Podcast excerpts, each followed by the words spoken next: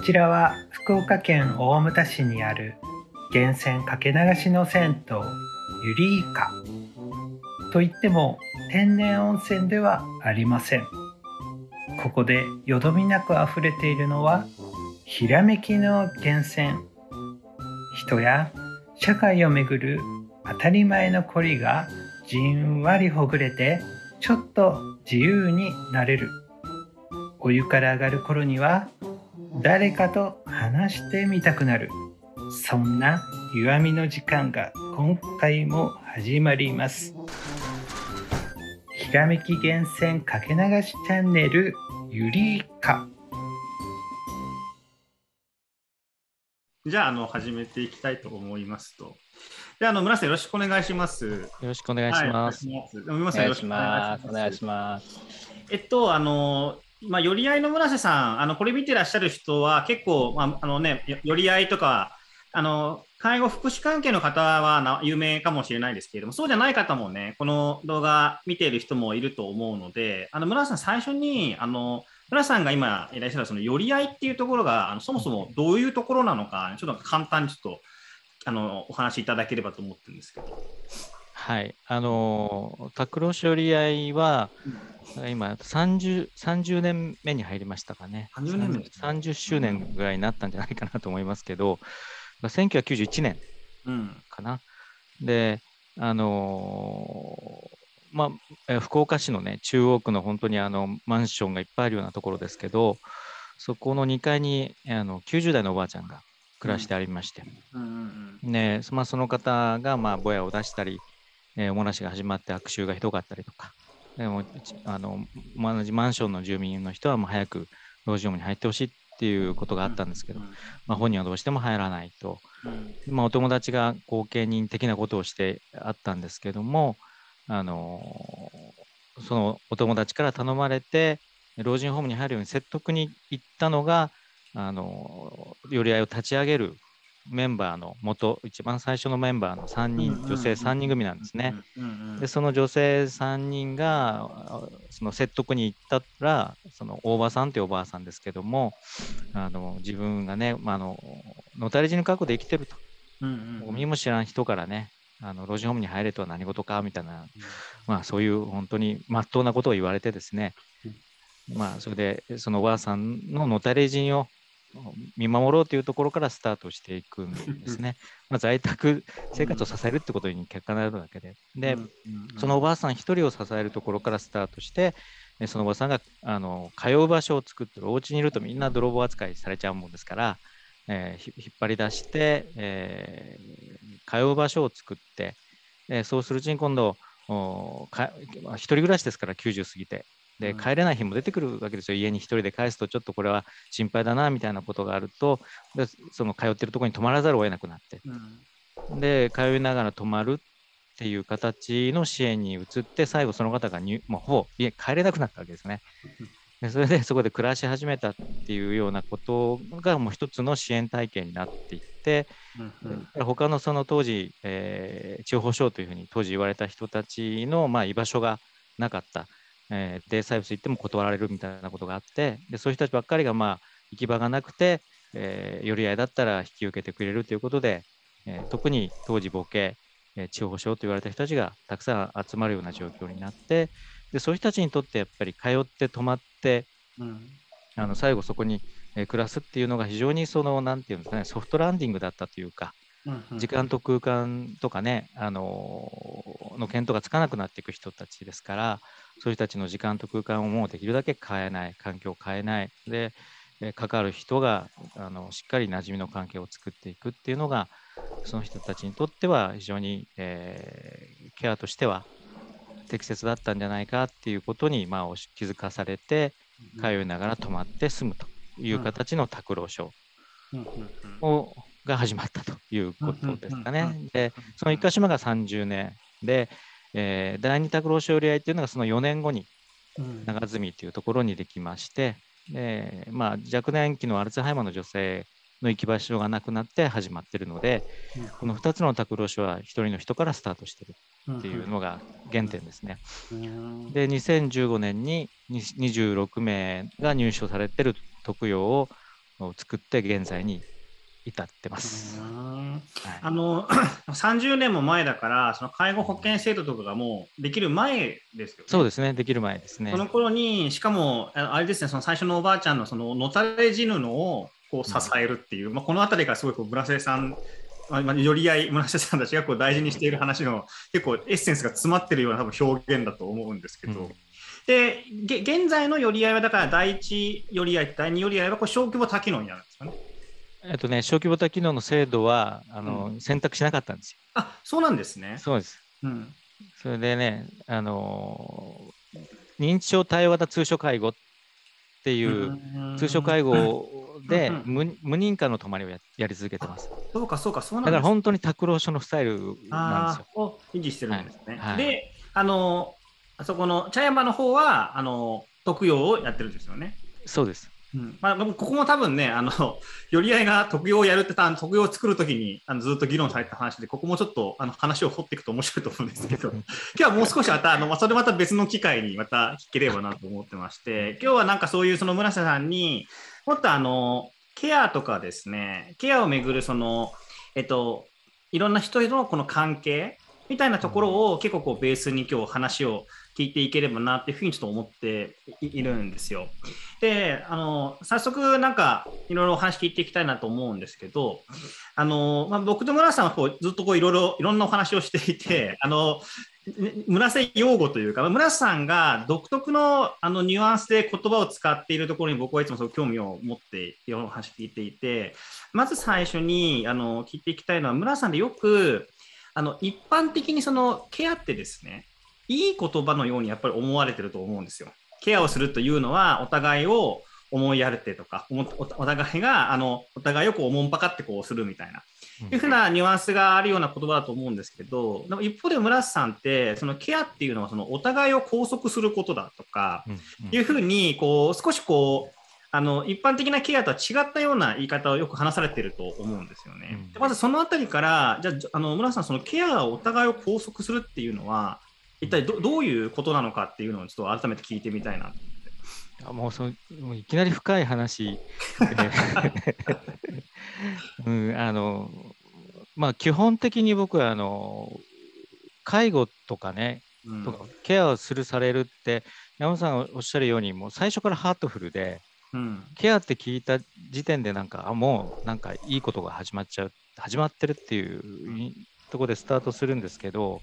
そもそもあの介護された人いないなっていうのが僕の,、うん、あの感じてるところなんですよね。介護されたい人は基本的にいない。うん、で、それと同じように介護したい人も僕は基本的にいないと思ってるんですよ。はい、で、その、だから両両者にとって介護って、やっぱ仕方なく始まっていくっていうんですかね。の望まないというか、あの仕方なく始まっていくんです。だけど、その仕方なく始まっていくところに、なんちゅうんですかね、うん、救いがあるっていうか、うん、うん、あのある意味仕方ないっていうのはもうあの全面肯定なんですよね。ある意味高3でも高3してる状態からスタートする。でも高3に至るまでが介護ってえー、なんていうんですかね、あのもう僕は本当にお年寄りにお風呂入ろうかとか、今トイレ行きませんかとかっつっても、ほとんど断られることからスタートすることが多いですよね。はい、行きましょうって人も確かにいますけど、うん、特にあのボケの深い人なんかは、ようございますとか、うん、あのお薬の時間ですって持って行ってもそれは私の時間じゃありませんとか あなたの時間ですとか。結局そのほ本当に何ですかね息が合わない、うん、うん、気が合わない、うん。うん、それであの相性が合わないみたいな、うんうんうん、で今じゃないしここじゃないみたいなところをなんですよ。で、生理的な要求からしても、向こうが今だって言ってても、ちょっと今まずいみたいな、こっちがね、今いけないとか。だから本当にそのタイミングを合わせるなんてことは本当に至難の技で、だから、そのまず抗いから入ってくるんですよね。だからあの僕らは今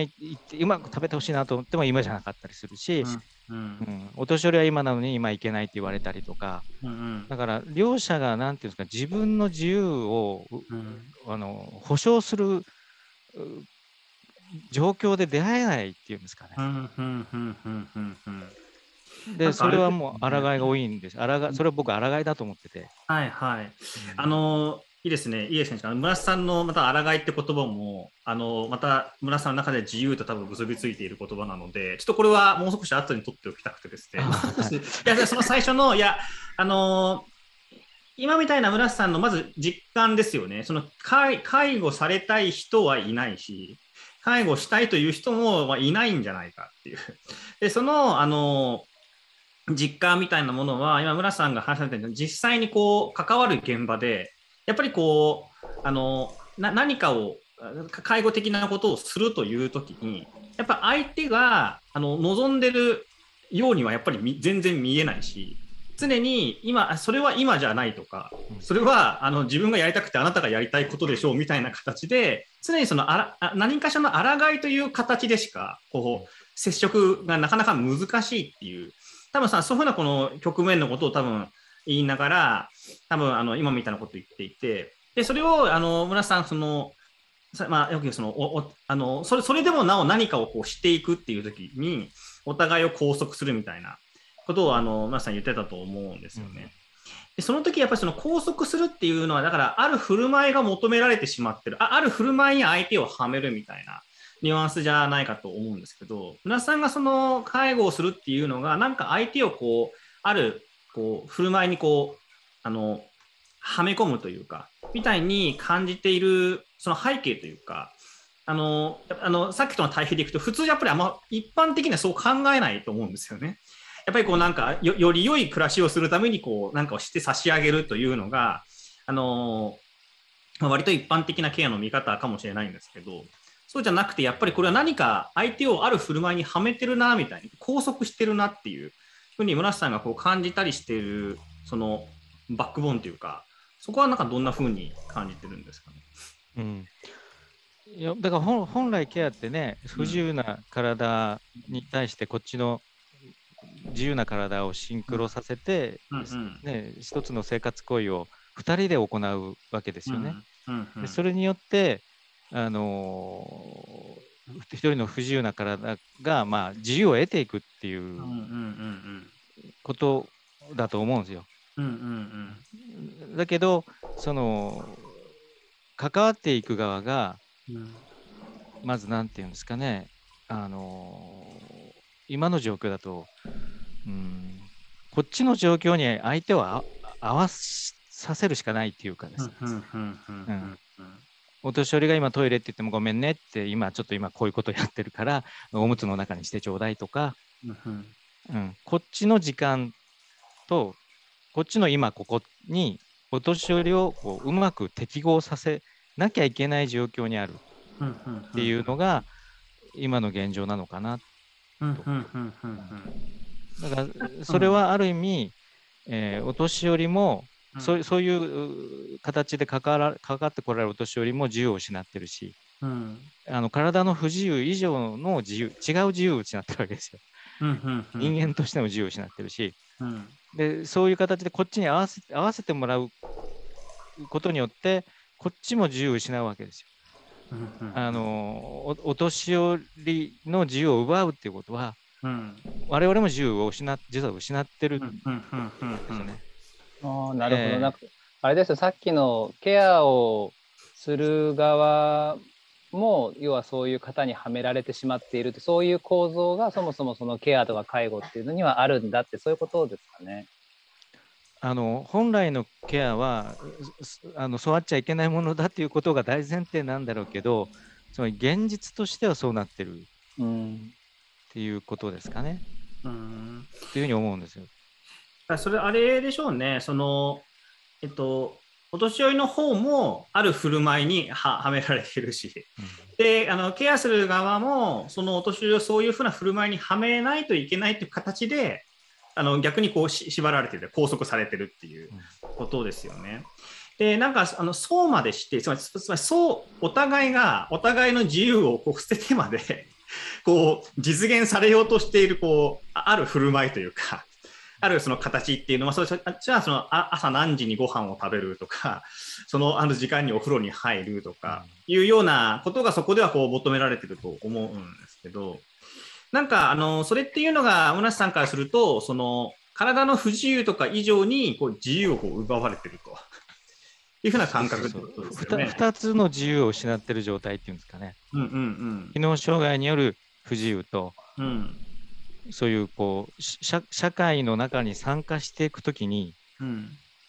非常になんていうんですかね、えー、その社会の中にでの自由がない生活に自由がないっていうんですかね。なるほど。いやでもここ多分ちょっと結構ポイントだと思うのでもう少し突っ込んでいくととはいえですねまあこれはまあ旗から見てたらですよそのお年寄りが施設の中であのちゃんとご飯を食べお風呂に入りであの、まあ、リクリエーションみたいなして夜寝るみたいなこう普通と思われる生活を送ってるというのをこう滞りなく進めようとしてその滞りなくその振る舞いができるようにこうあ、ね、あのケアをしていくっていうふうにこう一見見えるとも思うんですけどでも村さんから見たらそこには自由がないっていうふうに村さん見るんですよねおそらくね。で、それは、そのまたどうしてなのかしらっていう、まあ、多分そこが結構、その、村さんの人間観とに関わってる話だなと思うんですけど。まあ、それは、やっぱりお、お年寄りから抵抗を受けたからですよ。やっぱり。嫌だって言われる、ってきたと思います。はい。今じゃない、ここじゃない。はいはいはい。で、ここで今日泊まってほしいけど、自分には映画あるんだから帰るって言われるし、うん、でうん、じゃあここに泊まりたくないですよね。うん、で、デイサービスとかでも迎えに行っても来てくれないし、うん、で特にそれはあれですよ。あの、認知症とかボケがあると言われる人ほどそうですよね。こっちのお膳立てに全く乗ってくださらないわけですよ。で、乗せようとすればするほど向こうは、もうなんていうんですか、こう顔色がどんどん悪くなるっていうんですかね、こう血相が悪くなる、人相が悪くなるっていうんですかね。そういう直接的な抗いがやっぱりあったから嫌なんだなと。なんかそういったそのあの何でしょう本人がこうそんなかまで嫌がっているにもかかわらずそうやってこうあある振る舞いにこうはめはめられていってしまうと。で村さん前にそういったその振る舞いを求めてるのはじゃあ誰なのかって言った時に本人も望んでないと。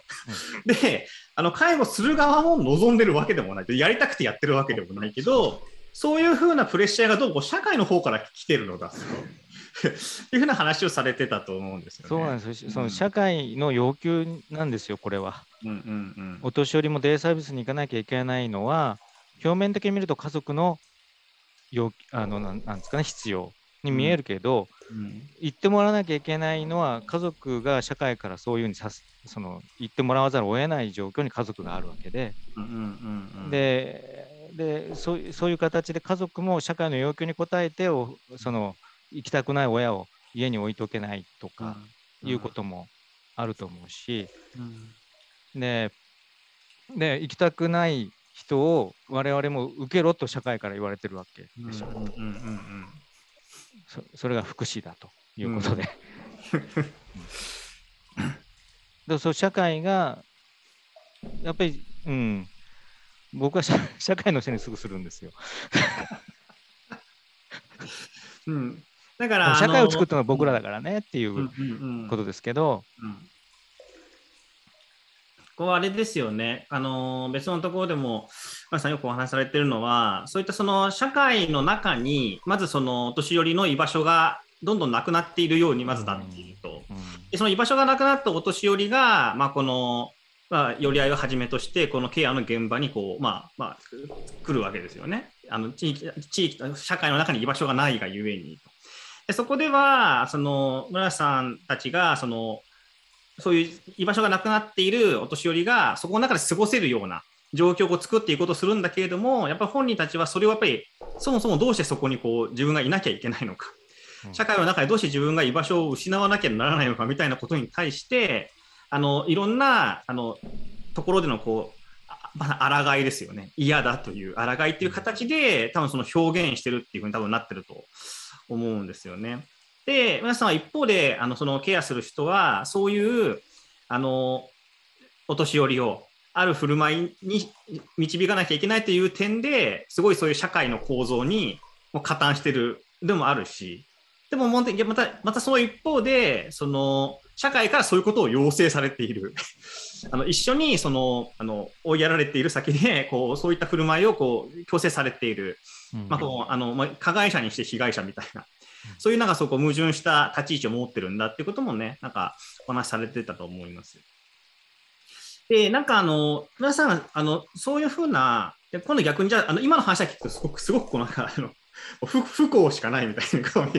見えるんだけど、でも村さんの話って一方で、そういうその矛盾した状況の中から、まあ、いいかにこう、そのまずはそのケアワーカーとお年寄りの2人が、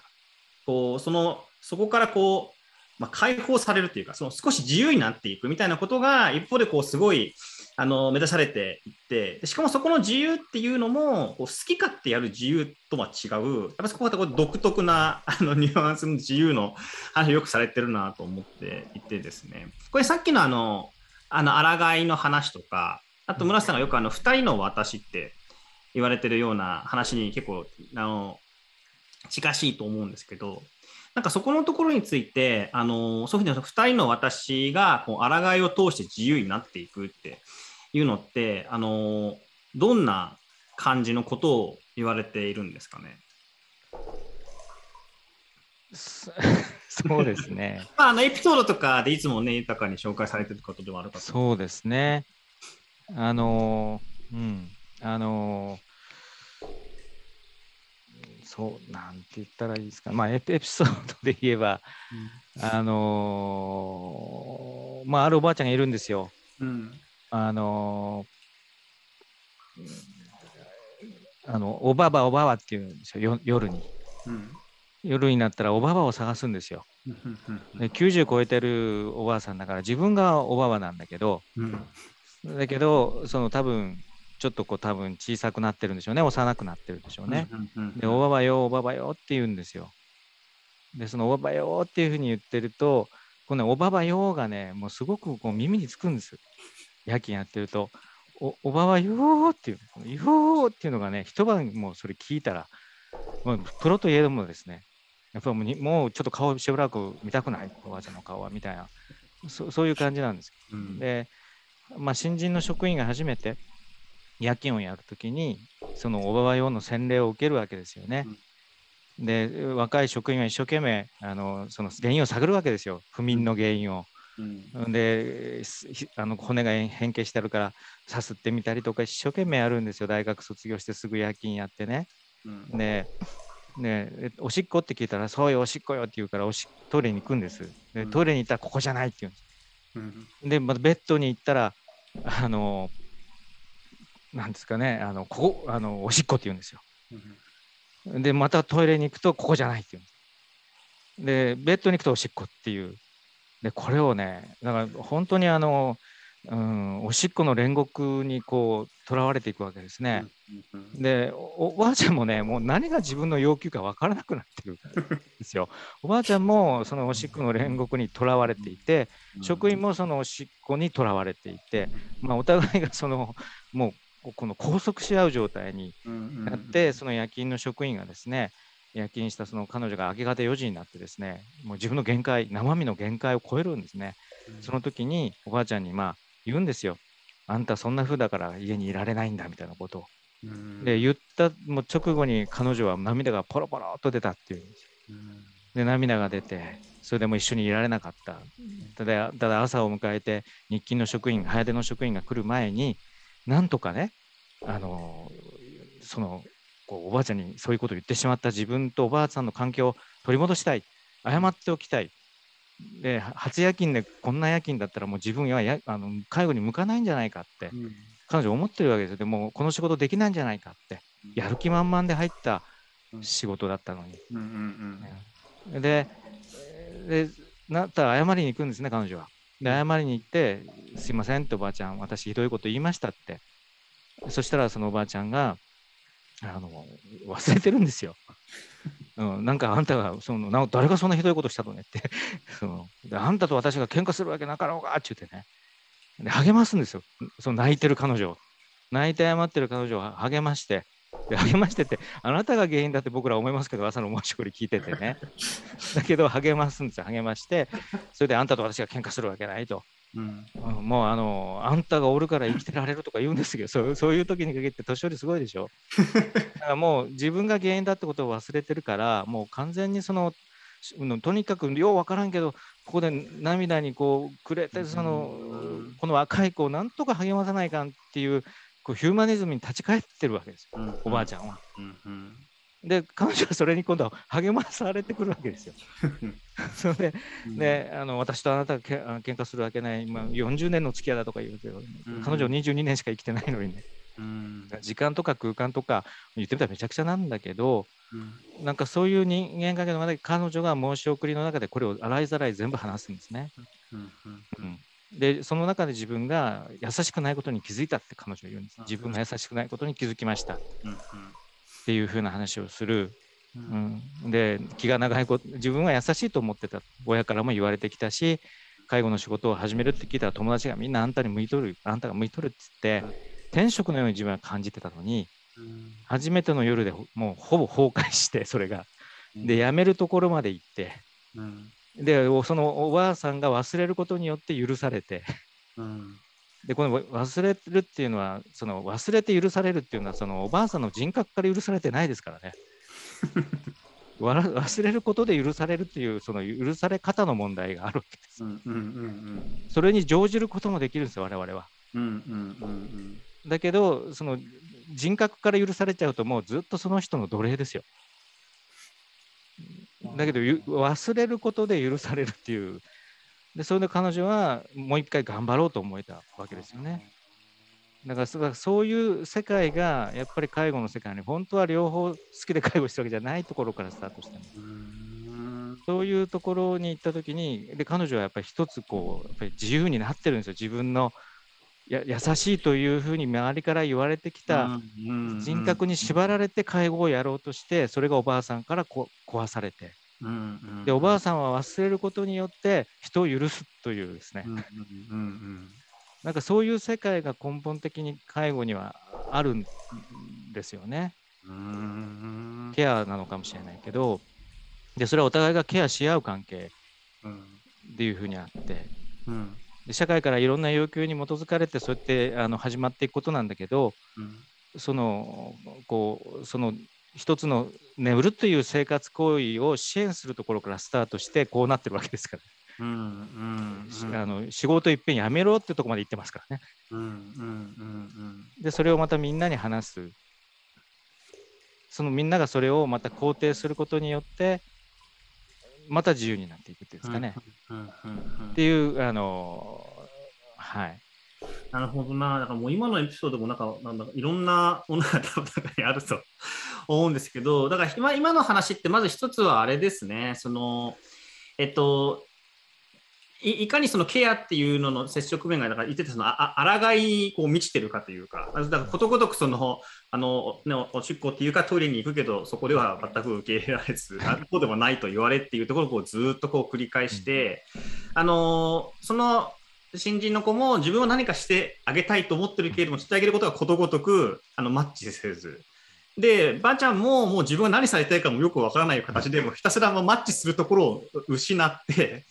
で、こうずっと行って、おそらく村瀬さんの言い方で言うと、そのある日、晩作尽きたような時に、あのそのあの新人の子は、そのまあ、暴言を吐いてしまうというそういう形で自分が崩壊してしまったと。で崩壊してしまった自分に、今度その崩壊したその若い子を、あのばあちゃんがこう許す許す形でまた田中立ち上がっていくって次局面があるんだけど、でそれが、さっきの村瀬さんの言い方面白い。それ人格によってなされてるんじゃなくて、忘れることによってなされていると。でちなみに人格によってなされてたら、その人の一生奴隷だっていうのを あの人に意識的に許されているのではなくて、まあ、事故みたいなもんですね、忘れてるわけだから。だからもう事故のように忘れられてるっていう形で、ばあちゃんは、まあ、自分の意思じゃない形で相手を許し、であの誰かの意思じゃない形で若い子も許され、それによってなんかこう一歩開かれた世界にこう抜けてるみたいな、そういうすごい謎展開がやってくるみたいな。両方がね、私から解放されちゃってるんですよ。うん。私という自意識みたいなもの。いやちょっともうそこだいぶ深い、面白いですね。いや、なんかその解放の過程がなんかとても辛いんだけど、うん、でもそこのすごい辛い作業の先になんか明かりが少しあるみたいな、うん、そのでしかもなんかもう一つその今許してもらったっていうことに救いがあるのともう一つはなんか次の日の申し送りでそれを洗いざらい喋れて、うん、で喋れるってことは多分村瀬さん含めて多分みんながそれを聞いてくれるっていう安心感があるから多分喋れると思うんですね。普通だったらなんかこんな暴言吐いてしまった私を許せなくいやそこに許しがあって救いがあるから話せるっていうこともあるんでしょうけど、まあ、そこにもう一つの救いがあるなと思って2つの救いがあったなと思って今聞いてます。すごい面白い深いなと思って。あのだから僕はあの本当にね、山本さんちょっと言ってくださって、本当あの上本さんの指摘は僕はその通りだと思っていて、その2つの体がシンクロしてやっぱり1つの行為をなすっていう体と体のコミュニケーションからやっぱ介護ってなるんですよね。うん。うん、だけど、うん、それがさっきのようなエピソードの中で2人の私になっていくんですよ。うん、でそれがさっき真央さんが言ったそれを集団でその話を聞くっていうところでその私が2人の私になって私たちになっていくっていうそういうあの経過として僕はちょっと考えているところがあって、うんうん、でそれがやっぱ生活の場だし、なんですかね、えっ、と、居場所っていうんですかね。一人の人間の。なるほど。その新人の職員さんにとっても、まあ、そのおばあさんとの間で何か居場所みたいなものが立ち上がり、またその集団の中でチームの中でまた居場所が立ち上がっていく。で、それはまたきっとあれですよね。その、その話を聞いた他のメンバーにとっての新たな居場所にみたいなことにもなっていくってことそうそうなんです。彼女だけじゃなくて、うん、だから申し送りがそういうふうに自分がいかにそのあ崩壊したかとか、うん、だからそこがその自分にしか特に夜勤っていうのは自分にしか語れない他の人が語りようのない自分しか語れない体験を自分の実感に基づいてそこには喜びも悲しみも怒りもあるわけですよね。うん、その実感をちゃんと言葉にできる場に基本的になっていくですよね。なるほど。孤独がゆえにまたそこに本当に向き合わざるを得ないっていうなんか本当にケアっていうものがやっぱり僕もそういう、まあ、介護とかいわゆるケアっていう経験を、まあ、何年かですけどした身としてはなんかそなんていうのかなそこに向き合わざるを得ないその夜勤の孤独さというかだからこそでもそれってなんかまあ介護している人なら誰しも経験すると思うんですけどそれをなかなかでもその孤独をさらけ出すっていうのにまた勇気がいるっていうか。そう。めっちゃ勇気いります。いりますよね。だから、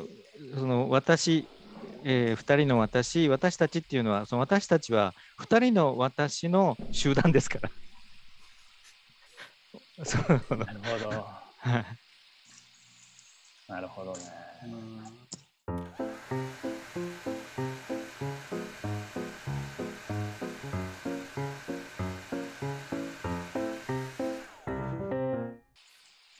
村瀬さんのあの2人の私ってあの、まあ、我々はよく2人の私ってよくあのよく知ってるんですけど多分2人の私ってこと自体がまたあのすごいこうさっきのエピソードの中にあったまさにこうあのおばあちゃんとその新人の子が2人の私にこうなっていくってさっき言い方してたと思うんですけど、うん、なんかあの2人の私の話例えばもう一つあのよく村瀬さんが話されたのはあのなんですかねこうおばあちゃんにこうスプーンで食べさせようとしていたら だんだんあの食べるのが難しくなったとか、まあ、あるいはなんかあのいろいろあるかと思うんですけどその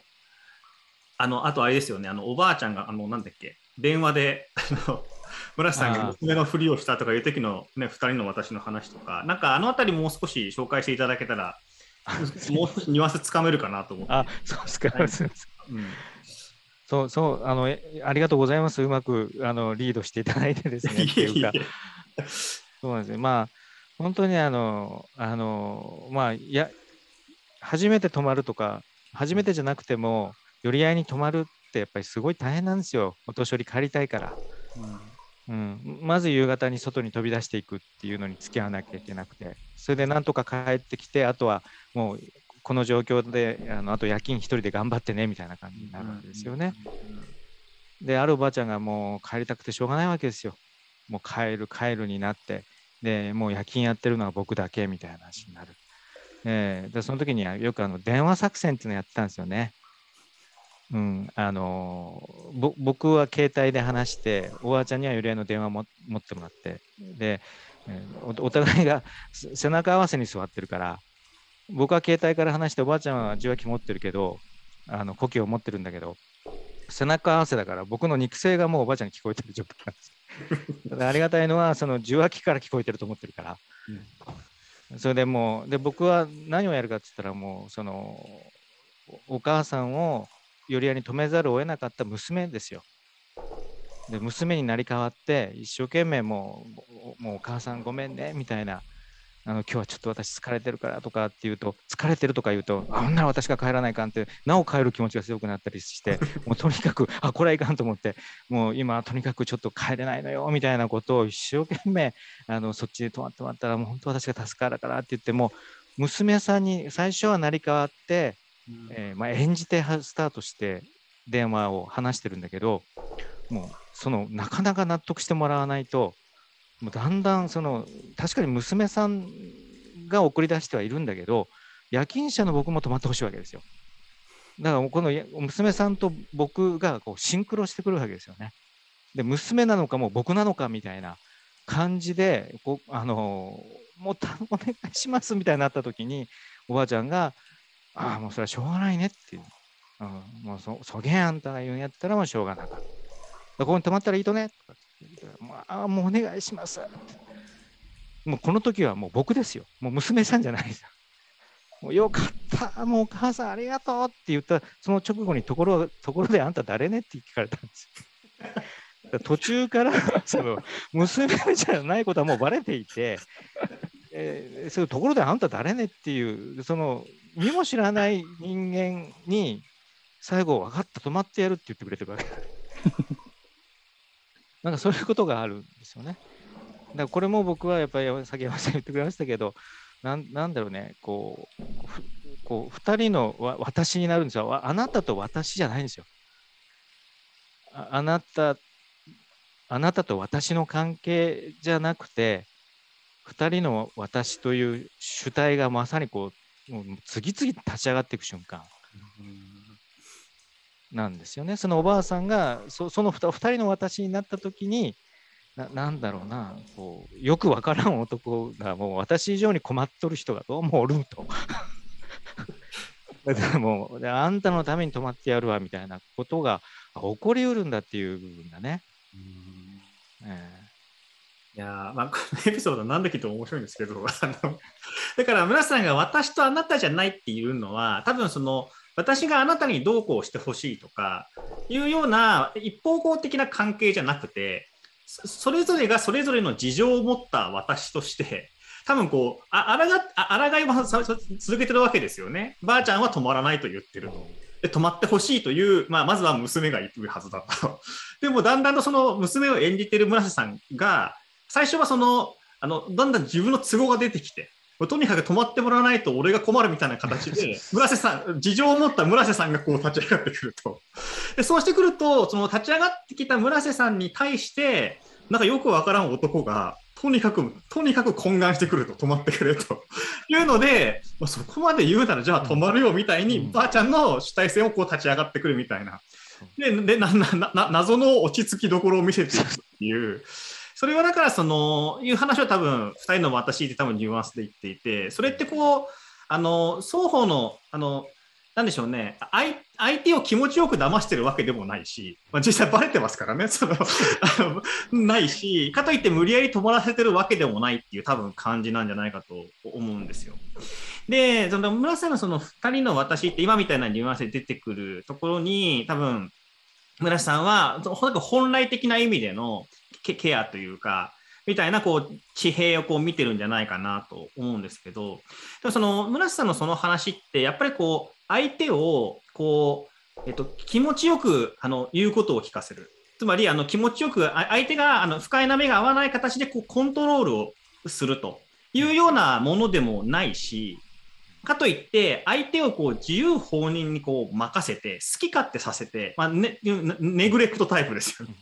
でもないんだと思うんですよね。で、さっき言ったみたいに、その、あの、双方の私が立ち上がってくる中で、2人してなんか謎の事件に行くみたいな。多分そういう感じを多分、あの、いつもそのエピソードってそういうふうなニュアンスにあると思うんですけど、でも一方でですね、ちょっとここでぜひ皆さんにあの聞いていきたいのは、これ、あの、普通そうやってお互いがお互いのことをこうやり合ってみたいな感じって、なんかこうもっといい感じで普通イメージされるじゃないですか。相手の相手を思いやってみたいな感じ。で冒頭にも話した話ですけど、うんうん、だけどさっきの2人の私ってやっぱりこうああ抗ってますよね。ばあちゃんは帰りたい。いや、止まってくれ。帰りたい。止まってくれ。帰って止まってくれってなったら、もうなんか何者、なんかよくわからないけど、めっちゃこいつ困ってるわみたいな感じで、じゃあ止まってやるよみたいな感じでこう出てくるみたいな。でそれって、そういうその、あの、和解するというよりは、なんか抗った先で、まさに村さんが言った万策尽きて訪れる、そういうこう、あ抗いっていう、こう、結構こう、否定の積み重ねの先で、こうなんか開ける地平みたいなことを多分なんか言ってるんだと思うんですよ。だから逆に言うとその何でしょうねこの和解というかお互いが納得してどうっていう感じというよりはやり合った先で何かがこうあの折り合いがついちゃうっていう風なところにいつも村瀬さんはあのそういう話いつもされてるんですけどなんで村瀬さんはむしろそういうそのなんていうかなああのあったかいハートウォーミングなあのお互いがお互いの心を通わせてみたいな感じとは違うそういう抗いの先に何かが立ち現れるみたいなことをなんかよく話されてるのかなっていうか村さんそどうしてそういうところにこう逆に言うとさっきの自由みたいなものがあるっていうふうに思われるのかなっていうのをぜひ聞いてみたいんですよね。あのー、まあだから本当にしょうがないんですよ。本当にしょうがないという現実に着地するんだと思うんです。結局、それはしょうがなさっていうのは娘さんがやっぱり疲れ果てたからしょうがないっていうことで、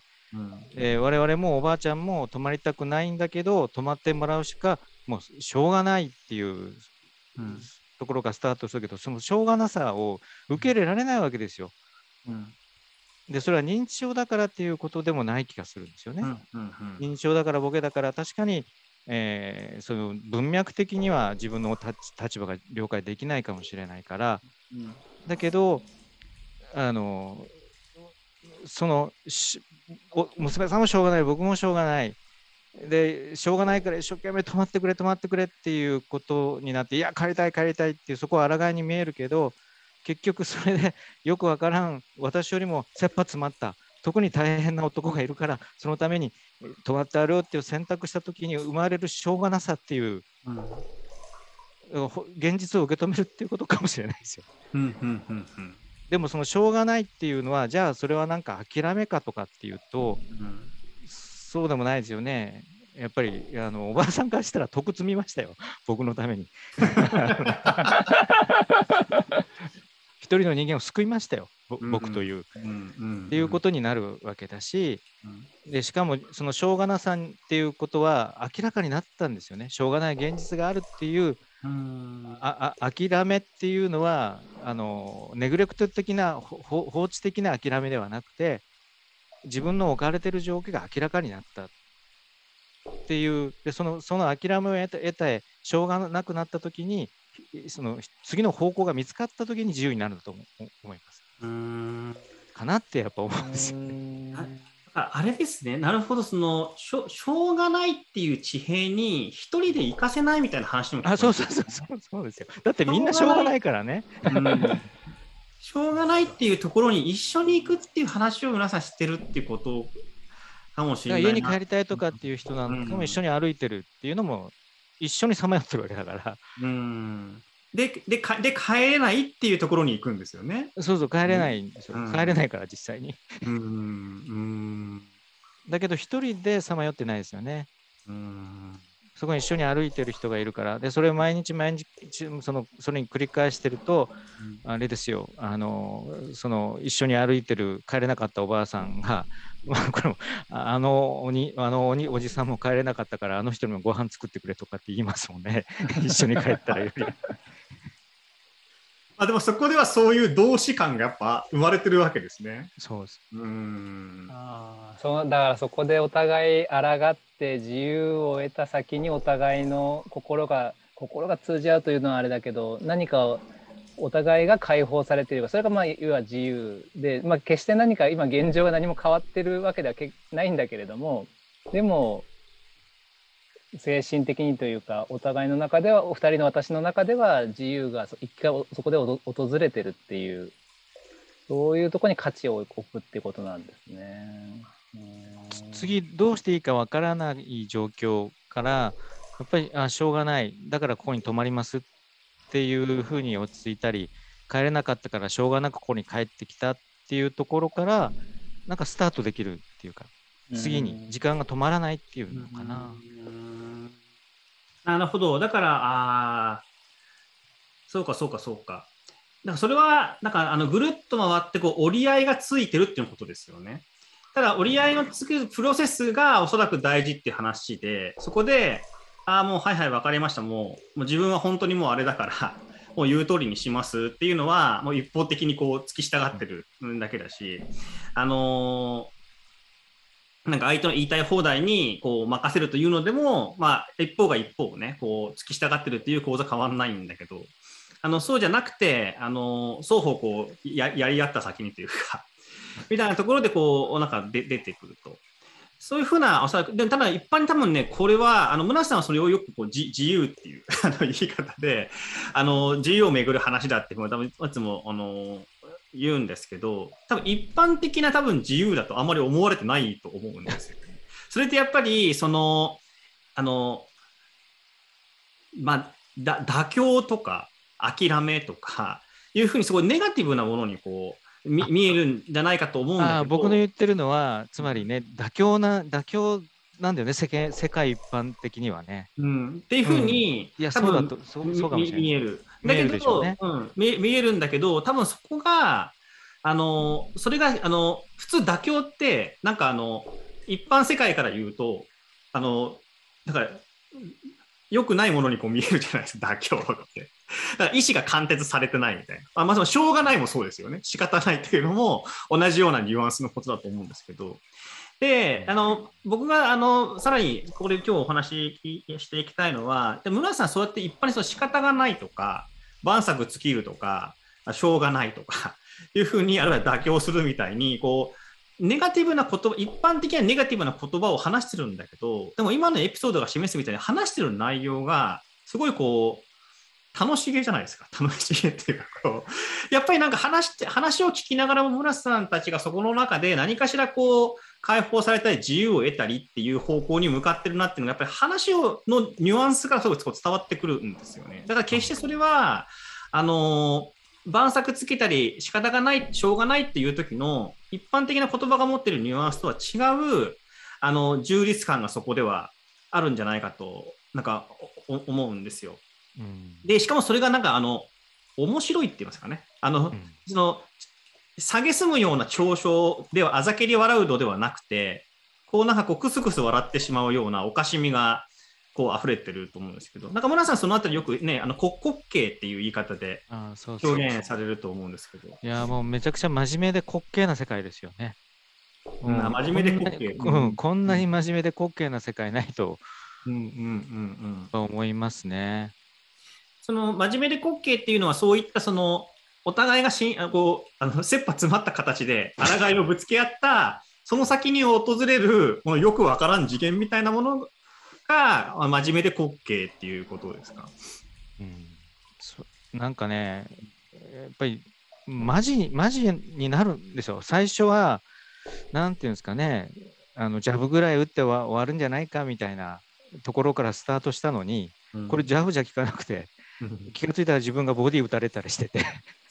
このままじゃ自分の膝が折れるなみたいな感じになってお互いとマジになっていく感じの、うん、うん。やっぱり本当にね、ボケのすごい本当にね、もうちょっといわゆるその病的な症状、認知症が深いっていう、加齢によるボケっていうような感じではない人がいたんだけど、まあ、その人にこっちがやっぱりなかなかこううまくいかないっていうかこう 折り合いがさえつかないででもいろんな手を打つわけですよね。やっぱ芝居も打つし小芝居を打つ、うん。うん、だけどその小芝居はで嘘もつくけど全部マジだからこっちは、まあマジなんですよ、うん、ででそその辺のニュアンスってやっぱりもうびっびっくりしたのはその嘘本当って言われたことがあったんですよ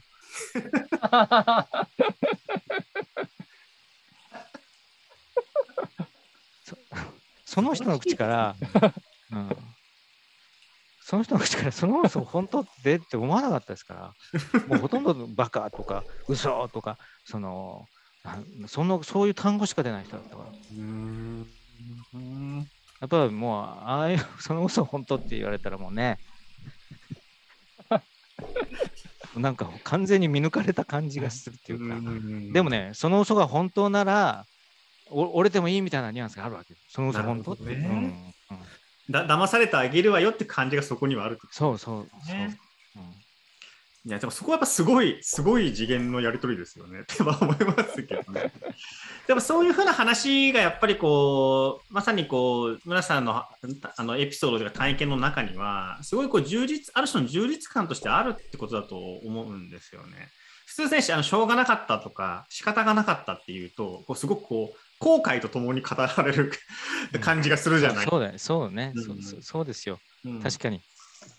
や、でもそうやって村瀬さんが語ってくれることで、みんなそういう後悔って、ケアとか介護に向き合ったことがある人は誰しもが感じてると思うんですよね。で、誰しもが通ってる道だし、でもそれをそういうふうに言ってくれると救われる、すごい救われるなって思いました。多分ね、だから介護現場にある本当のこう悔しさって、うん、自分が自分のやったことが思い通りになった時じゃないですか。うん、おばあちゃんが嫌がってるのに鍵をかけた状態で帰れなかった。で自分もじっくり付き合う時間もなかったとか、あのー、本来この人薬いらないと思ってるのに自分の力だけではどうにもなくてじゃあチームでもどうにもならなくてそこに家族の強い要求が加わったりして本来不本意だった薬を飲んで結果的には徘徊がなくなったとか、うん、だからそういう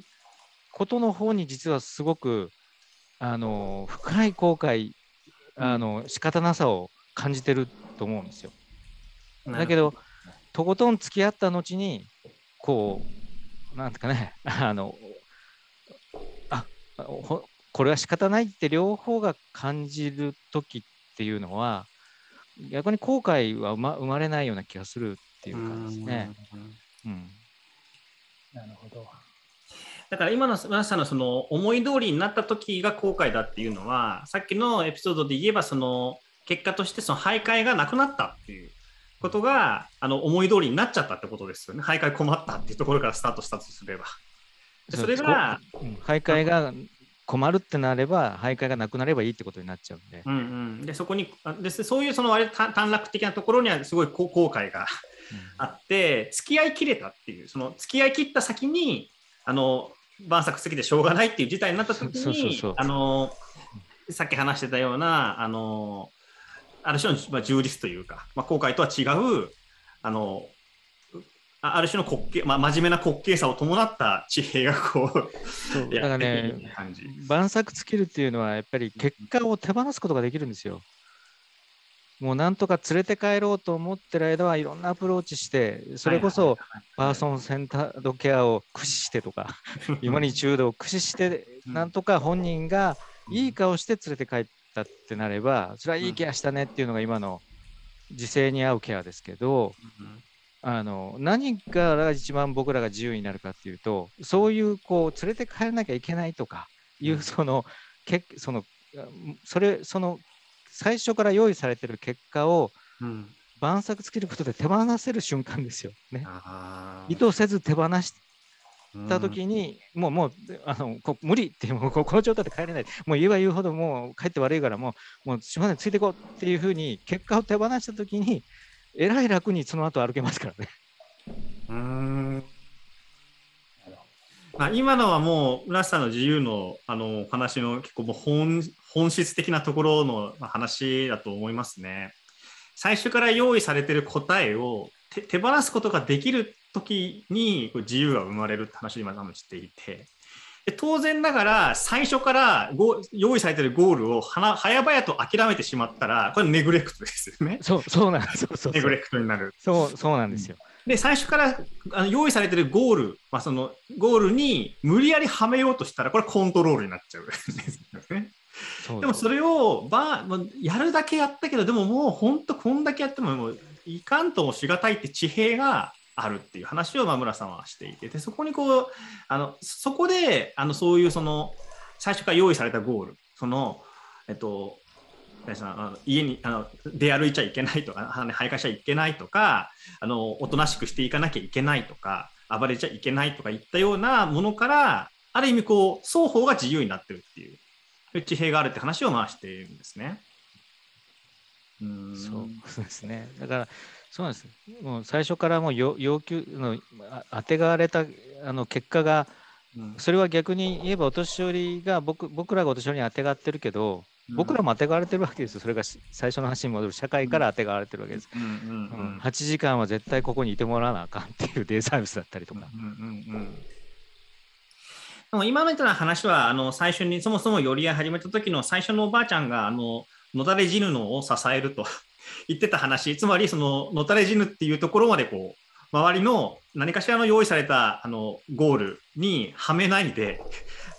ののたれ死んでいくっていう、まあ、そういう、まあ、生き方っていうところをこうどういうふうにこう実現するかって話になっているんですよね。